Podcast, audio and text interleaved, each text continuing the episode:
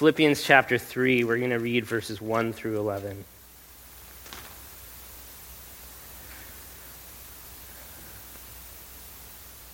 This is God's holy word written for our instruction. Finally, my brothers, rejoice in the Lord. To write the same things to you is no trouble for me and is safe for you. Look out for the dogs, look out for the evildoers, look out for those who mutilate the flesh. For we are the circumcision, who worship by the Spirit of God and glory in Christ Jesus, and put no confidence in the flesh, though I myself have reason for confidence in the flesh also. If anyone else thinks he has reason for confidence in the flesh, I have more. Circumcised on the eighth day of the people of Israel, of the tribe of Benjamin, a Hebrew of Hebrews. As the law, a Pharisee. As to zeal, a persecutor of the church. As to righteousness under the law, blameless. But whatever gain I had, I counted as loss for the sake of Christ. Indeed, I count everything as loss because of the surpassing worth of knowing Christ Jesus my Lord. For his sake I have suffered the loss of all things and count them as rubbish in order that I may gain Christ and be found in him, not having a righteousness of my own that comes from the law, but that which comes through faith in Christ, the righteousness from God that depends on faith, that I may know him and the power of his resurrection, and may share his sufferings, becoming like him in his death, that by any means possible I may attain the resurrection from the dead.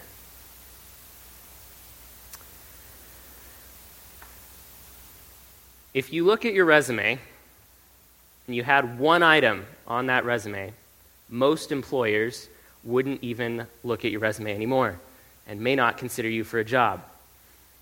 Especially if that one, res- uh, that one item on the resume didn't have what many would consider to be important for that job. But imagine if you had your resume listed with a bunch of qualifications that many would look at as as having the necessary requirements for the job description, and you got rid of that resume and put one item. In our passage today, that's essentially what Paul is describing.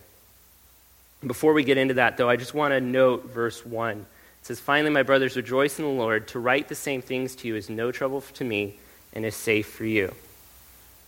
I am not unaware that much of what I say today will probably not be news to most of you.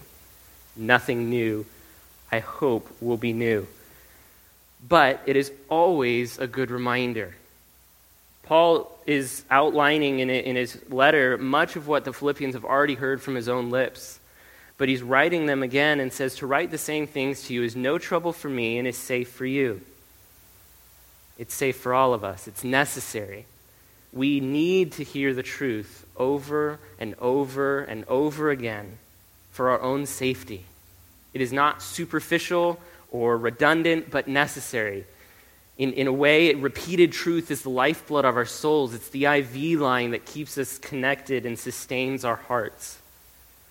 So, as we approach this text, as we look at what God is saying through Paul, let the repeated truth be a lifeline for you as you hear again what God outlines as the importance of what we need today. So Paul says to write the same things to you is no trouble to me and is safe for you. What, what is he writing? Look out for the dogs, verse 2. Look out for the evildoers. Look out for those who mutilate the flesh. And if you're sitting there reading and you say, well, look out for the dogs, that's not really a politically correct or nice term. It's not really one you would find in, you know, how to win friends and influence people. Look out for the dogs. Dogs were not the household pets in ancient Israel. They were mongrels. They walked around trash heaps. They were not your friendly, cuddly animals you see in women's purses at grocery stores today. These are, these are disgusting animals. And Paul says, Look out for the dogs. What kind of dogs? Look out for the evildoers, those who mutilate the flesh, referring to people who emphasize circumcision, who, who see circumcision as those who are, or as a means by which you gain righteousness with God. But then he says in verse 3 we are the circumcision.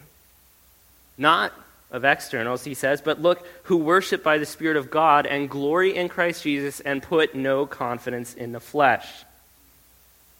So he says, look out for those who mutilate the flesh. Look out for the dogs, those evildoers, because we are the circumcision who are not on an external, but look, who worship by the Spirit of God and glory in Christ Jesus and put no confidence in the flesh though I myself have reason for confidence in the flesh also. If anyone else thinks he has reason for confidence in the flesh, I have more. Just in case we think that Paul saying, put no confidence in the flesh, is, is just a way of saying, well, we don't really have anything to be confident in the flesh. So it's like saying, you know, I don't, I don't, you know, I'm not proud of my Rolls Royce. You don't have a Rolls Royce, Silas. It's not really yours to be proud of. But Paul says, no, I, I have reason to put confidence in the flesh. I have more reason than anyone else. You want to look at a righteous person? I'm more than him. And he gives a list, verse 4, or uh, verse 5. Circumcised on the eighth day, right according to the law. Followed it to a T. Circumcised on the eighth day, of the people of Israel, of the tribe of Benjamin, a Hebrew of Hebrews. As to the law, a Pharisee. As to zeal, a persecutor of the church. As to righteousness under the law, blameless. That first part, th- this is Paul's resume. This is everything he's, he's got to achieve the job qualification of righteousness before God. It's the shining pinnacle of spiritual superiority. The first little act, uh, the first three are, are just lists of, of his pedigree, if you will. He's a true breed Jew. He didn't walk in and, and, and get a name card that eventually let him become a Jew. He was a Jew from the very beginning, circumcised on the eighth day of the people of Israel, of the tribe of Benjamin, through which Saul was the first king. A Hebrew of Hebrews. I am it. This is, this is royal lineage. He says, as to law, a Pharisee. So not only does he have a pedigree, he has an action. So it, it, wasn't just as if he was one of those kids who's like, yeah, my dad's the king of England, but, you know, whatever. This is, I, I have zeal. As law, I'm a Pharisee. A Pharisee was one who, who was so concerned about the law. They memorized most, if not all, of the Old Testament. They made uh, rules to follow the law. So, as an example, if the, if the the law said don't work on Sunday, or, or on the Sabbath rather, then they're going to make sure that they don't even play on, on Sunday, lest it be considered a, an exhibit of disobeying the Sabbath. A lot of us tend to give Pharisees a lot of flack, but the, the desire, even if it became hypocritical and, and superficial, was to live the law, to obey the law. And Paul wasn't just someone who observed the law like someone who says, I'm Catholic, but doesn't even go to Mass is, is, is observing law to the nth degree. Unless you think it was just out of rote uh, desire, he says, as to zeal, a persecutor of the church. Now, it's not something he's proud of. He's just giving an example of zeal. That he wasn't someone who sat in an armchair and just read the, old, the Torah all day. He went out and he endeavored to live this with a passion if you read through any of Paul's letters, you'll see that he is one marked by zeal. And so his zeal for the law and obeying it and living out his pedigree of, of Jewishness is continued as a persecutor of the law, or a persecutor of the church. And then if you missed it, at his long line, he just tells you, as to righteousness under the law, I'm blameless. If, if you're looking at the law, I did it all. I, I lived this. I, was, I am living, I dotted every T. If we were to use a football metaphor, Paul says, As to position, I'm the quarterback.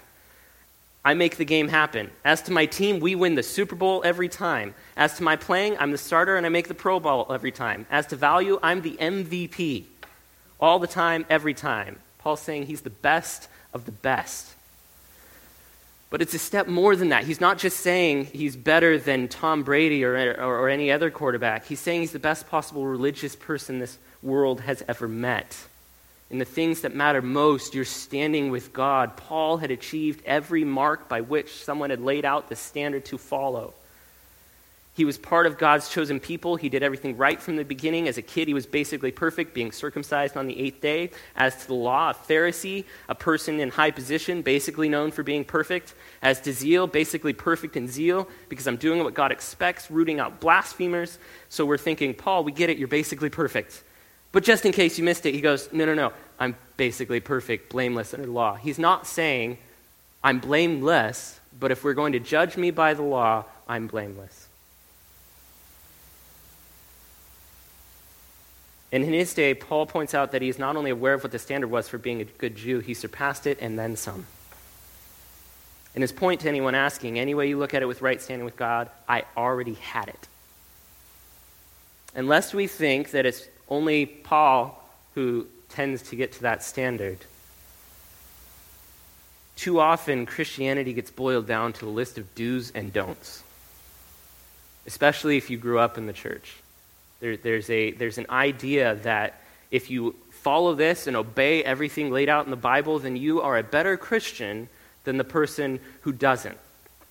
That there's, there's a level of external observance. Being a follower of Jesus is more about moral uprightness than a concern for internal conviction. I mean, imagine uh, someone who, who, talks to you and says, You know, I'm a, I'm a Christian. As to history, I'm, I'm a third generation Christian.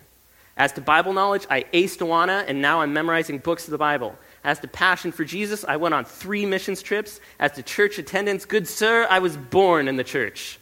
As to zeal, I walked through a church to church through a double blizzard, and when I found out they canceled, I went and evangelized the next two doors, uh, neighborhoods with Bible in hand, door to door. And as to righteousness under the law, I did everything my church, my pastors, my mentors, and anyone else asked of me. I'm basically perfect. I'm, of course, I'm a good Christian and we chuckle. But there's a level of which, if we're not careful, a desire to love the law that God has given us becomes a standard by which we judge our fellow brothers and sisters. Well, did you, did you see? Uh, I, I prayed for you this week.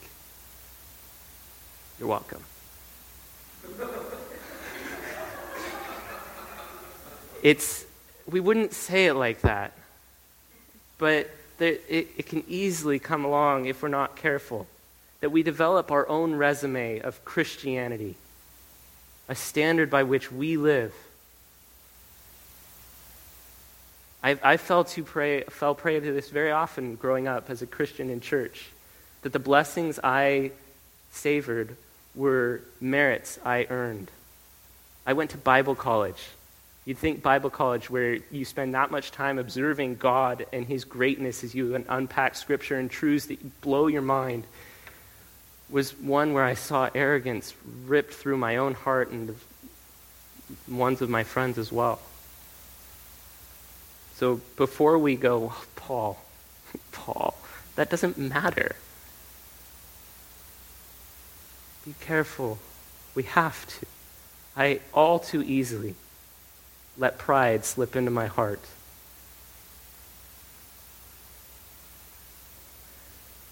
Many of us could write our own Christian resume. But look at what Paul says in verse 7. But whatever gain I had, I count as loss. There's a conjunction here, a transition. It says, This is all that I had before in all its greatness and grandeur, that every Jew would be envious of. But whatever gain I had, I counted as loss for the sake of Christ. Notice the whatever. He says, Whatever gain I had, I count as loss. He emphasizes this in verse 8. He says, Indeed, I count everything as loss for the sake of Christ. Just a clarification here on, on the words he's using. Much to the thrill of my accounting wife, Paul's using accounting language. So if you were to mark his, his life as a Jew, it's, it's the gains column. And then if you look at what he has now, it's, it's the loss column. And what Paul does is he flips it and he says, no, actually, this gains column is now a loss column, and this loss column is now a gains column. And everything that I gained, that I lived for, that I valued, that I fought for, that I strived after is now a loss to me. Why? Paul, there's, there's so much there. What, what is, you mean everything? He says, yes, no exceptions. Whatever gain I had, I count as loss. And there's a very, and we'll get to why in just a second. But this is not just a loss. He says, I count them as rubbish. Not just that it's, it's lost me, I want to be far away from it. The, the word there actually used in Greek is dung, feces. It's hard to get the, the seriousness here, but Paul is saying that everything he lived for, everything he counted once as righteousness before is rubbish. You get away from feces. You get away from the rubbish. You get rid of it. You get it as far away from anything. You don't want it to touch anything. You don't want to be near it. That kind of disgustingness smells horrible, looks horrible, and is a pile that ruins everything. And that's exactly what Paul is trying to convey here. I count everything as loss. For his sake, I have suffered the loss of all things and count them as rubbish in order that I may gain Christ. He wanted to gain Christ. Why? To be found in him. Not having a righteousness of my own that comes from the law, but that which comes through faith in Christ, the righteousness from God that depends on faith. Paul had a righteousness that comes from the law, a, a right way of living. But he saw that to have a right way of living is also to hold the keys of death in his hand. Because a righteous living does nothing when you face God. Being a good person matters nothing. And this isn't Paul going, well, I was a trashy person, but, you know, being a good person matters nothing. He was, in every standard by which someone could measure him, a good person, good enough. And Paul says, I count that as loss because I want to be found in Jesus, not having a righteousness of my own because that falls so short. Imagine trying to get from here to Albany in one jump. You could be the greatest long jumper in the world, train for ever be the, win all the gold medals at the Olympics, maybe even clear 35, 40, 50 yards. You still got a few miles to get to Albany. And that's the standard by which we are all measured.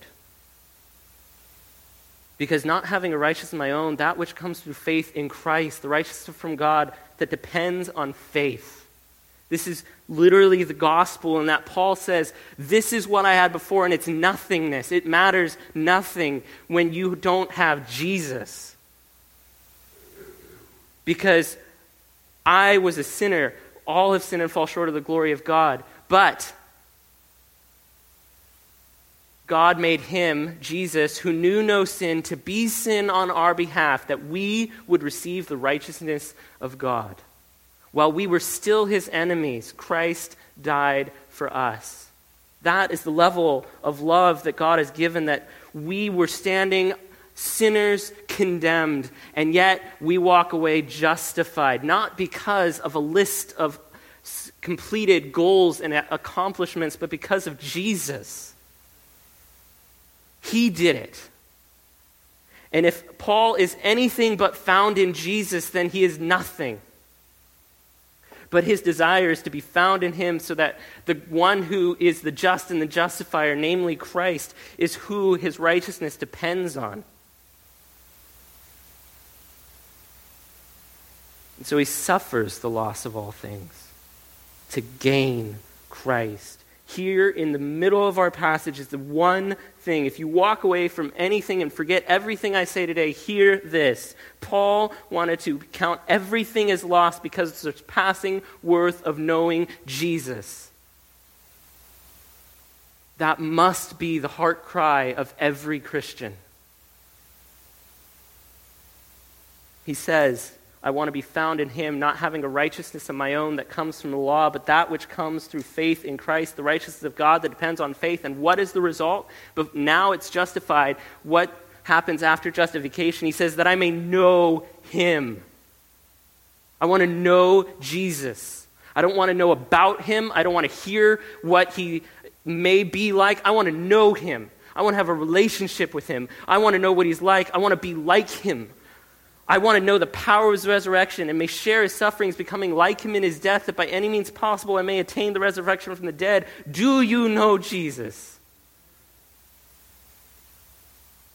If there was anything, Paul shared the gospel with anyone because Jesus is everything to him. It didn't matter if you were chained to him or walking by him or rebuking him, it was Jesus and only Jesus because he counted everything as loss. It, it's not going to help me, it's a loss, it's a detriment to me for the gain of Christ. And if Jesus is only okay to you, then this loss will seem great. But if Jesus is surpassing everything you could ever imagine, then this loss is small.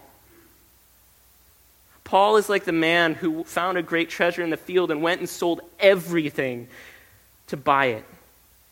For Paul, Jesus is everything. Because Jesus is the only way to life. Jesus is the only way to salvation. Jesus is the only one worth living for. The rest of it is meaningless, it's rubbish. He wants Jesus. Paul says what that old spiritual saying Give me Jesus, give me Jesus. You can have all this world, just give me Jesus.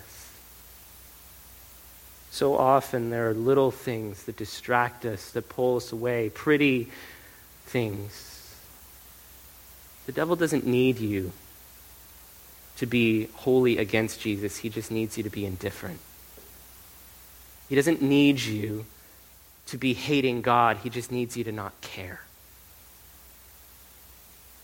to just get distracted by doing nice things, good things for God. I served in ministry.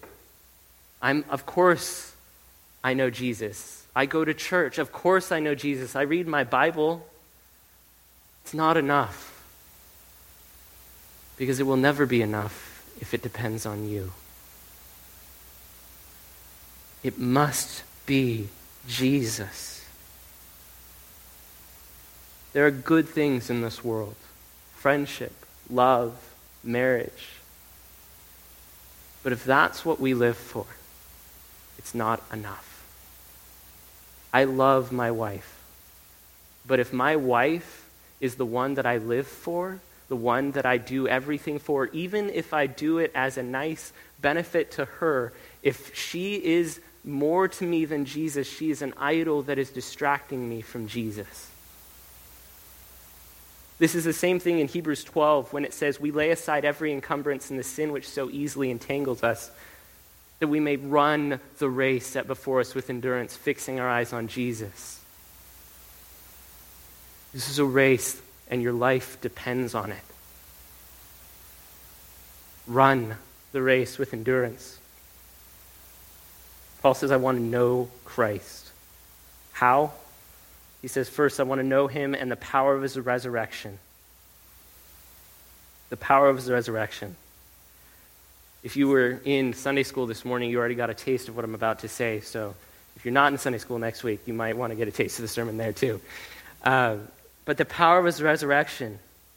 In, in chapter, chapter 4 of Romans, you can turn there or, or just listen.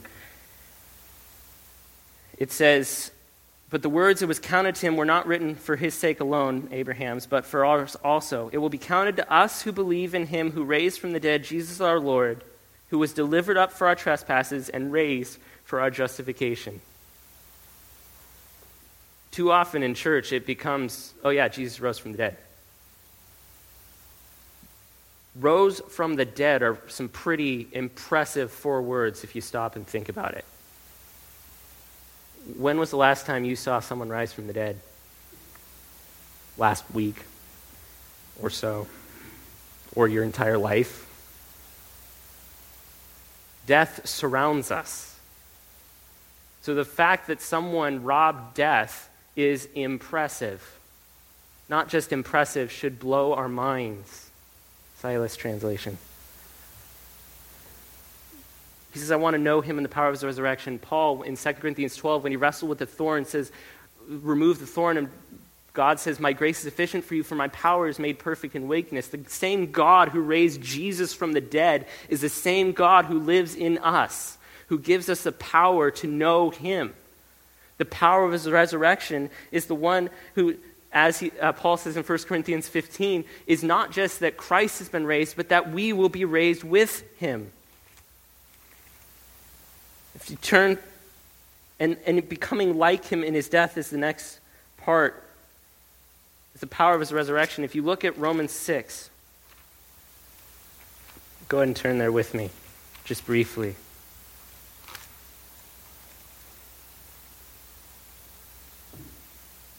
Romans 6, starting in verse 5. Or, sorry, starting in verse 4.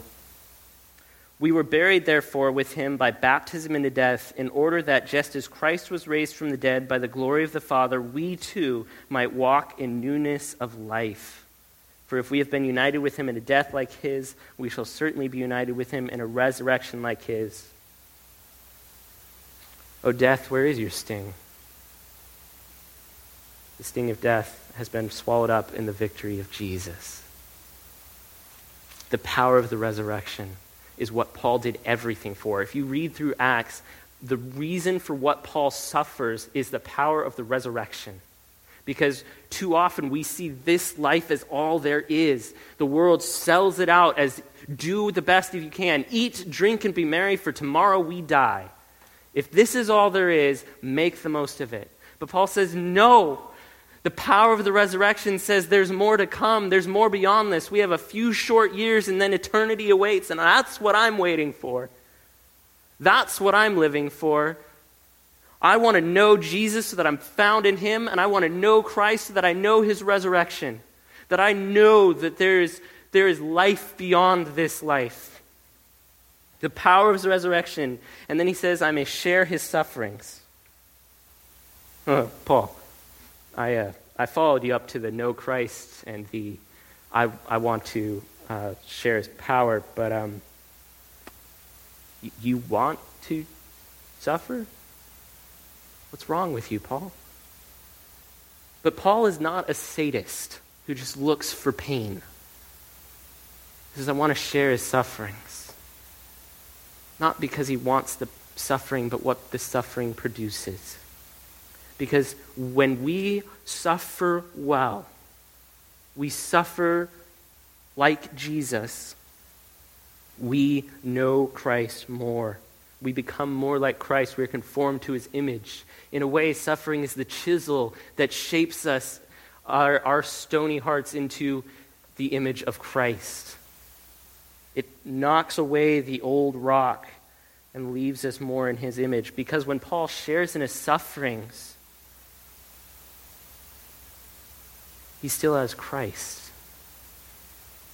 So often, it's easy to forget the value of Jesus in the midst of pain. I don't pretend to know what any of you are going through. But Jesus did. He has the scars to prove it. Paul doesn't just say, I count it as loss and it doesn't matter to me in comparison to Jesus. He says, I suffered the loss of all things. He went through intense pain, not simply because he just left this nice, glamorous life and it doesn't change anything and it's not hard anymore, but actually, he suffers the loss of all things because even this suffering that he goes through pales when Jesus is his everything. We sang it earlier. I once was lost in darkest night and thought I knew the way.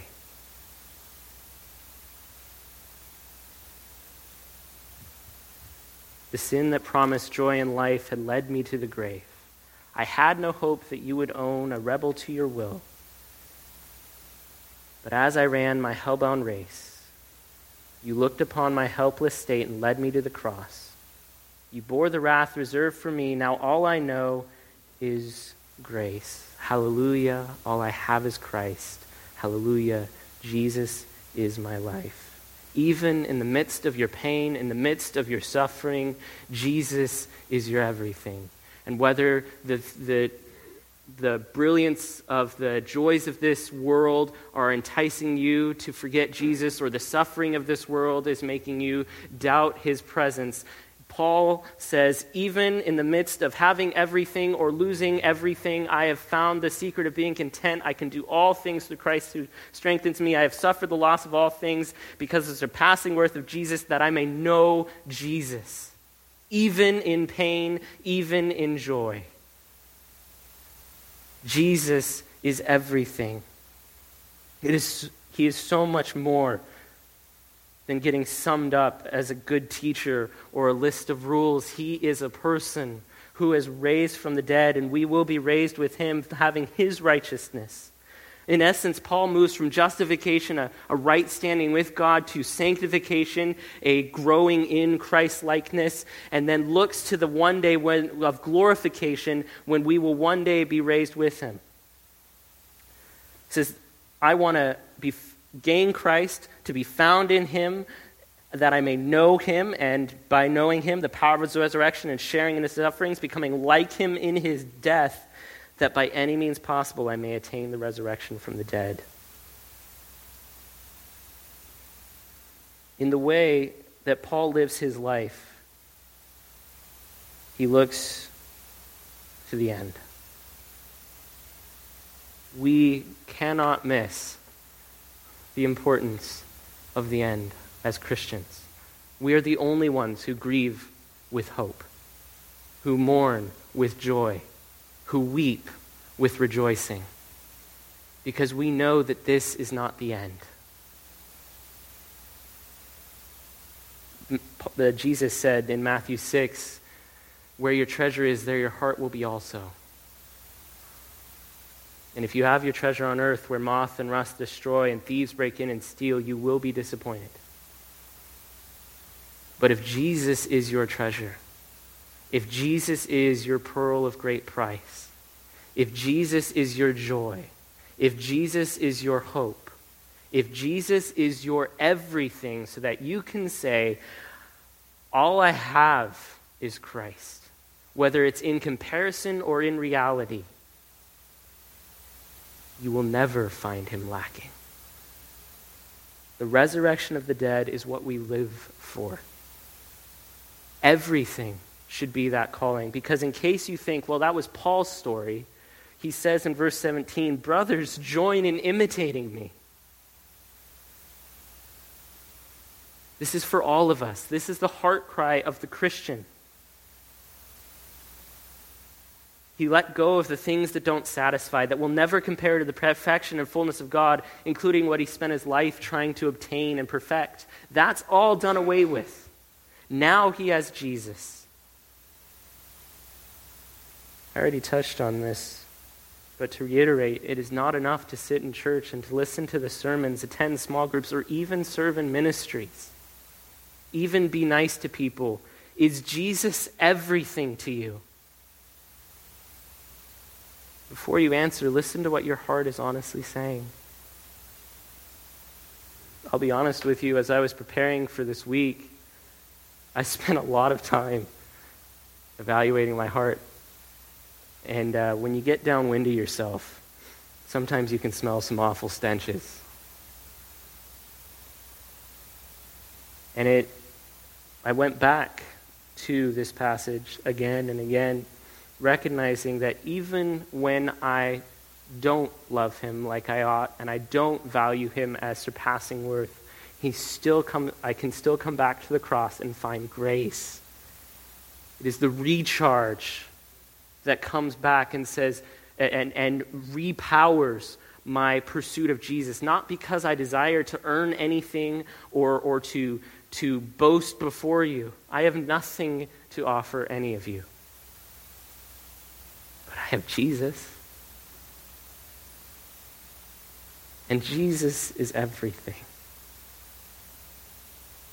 We live right lives not because we desire to earn grace, but because we have grace. And that is the passion, the energy, the motor that drives our eh, cars of Christianity. That when anyone looks at you, they say there's something different. What is it? And the simple answer is Jesus. Is Jesus everything to you? We must be able to say, I count everything as lost because of the surpassing worth of Christ, valuing Christ more than anything, and living that out.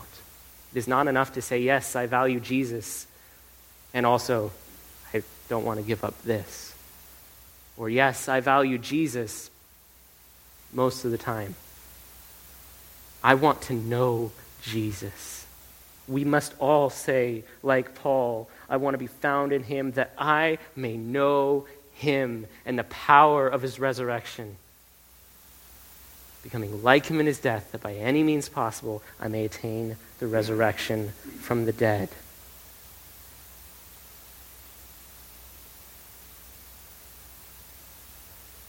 We are all here with one goal in the midst of the frustrations that you will often experience, even from the people in this room, our mutual goal should be to encourage one another to that one aim of pursuing Christ to the end. Faithful to the end, pursuing that one goal of knowing God. Would you pray with me?